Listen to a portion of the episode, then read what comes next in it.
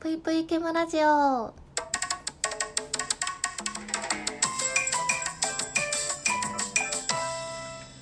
皆様こんばんぷいけむしです。くら寿司に行きたい。いやー、あのくら寿司に行きたいんですよね。くら寿司が回転寿司の中で一番好きかと聞かれると、私は個人的にスシローが一番好きなんですけど、あのただいまくら寿司でぷいぷいモルカーのガチャガチャ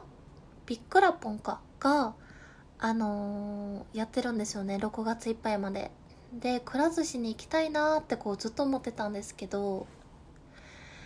回転寿司になかなか一人で行く機会がないんですよね。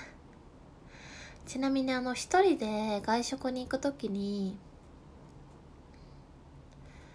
できるだけこう並んだりしたくなくって、回転寿司屋さんって結構ねあの並びがちだと思うんですよ。だからう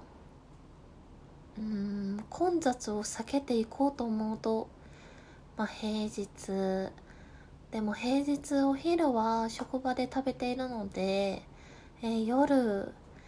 でも夜も一人でなかなか回転寿司に行こうと思えなくて、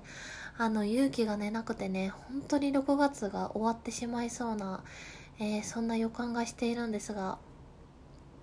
皆様ぷいぷいモルカー好きだよという方、えー、ぜひねこのろくがつが終わるまでにあのくら寿司に行ってびっくらポンしてみてはどうでしょうか。まあ、回転寿司屋さんにずっと行きたいなと思ってて、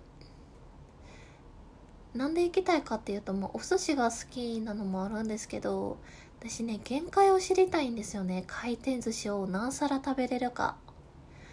限界に挑戦してみたいなってこう思ってるんですけど、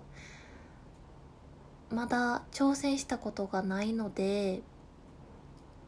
回転寿司何皿食べれるか、えー、選手権と勝手に選手権を作ってるんですけどと、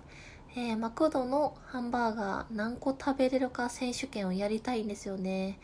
いや別に全然あのー、大食いタレントになりたいわけでもないんですけど、えー、なぜか無性に自分の限界を知りたいなと以前から思っていたので、えー、近々回転寿司屋さんに行って何皿食べれるか、えー、一人でねあの挑戦したいなと考えております。皆様最近は回転寿司行かれましたでしょうか。もしあのくら寿司に行った際にぷいぷいモルカーのびっくらポン当たったよっていう方がいたら、えー、教えていただければなと思います。あの近くにあってね行く機会があればぜひあのやってみてください。本当にめっちゃ可愛かったですよ。画像しか見てないけど、うん、というわけで本日は回転寿司トークでした。行けたらいいなろくがつまでに、うん、というわけで本日も聞いてくださってありがとうございました。それでは皆さんおやすみなさい。ぷいぷい。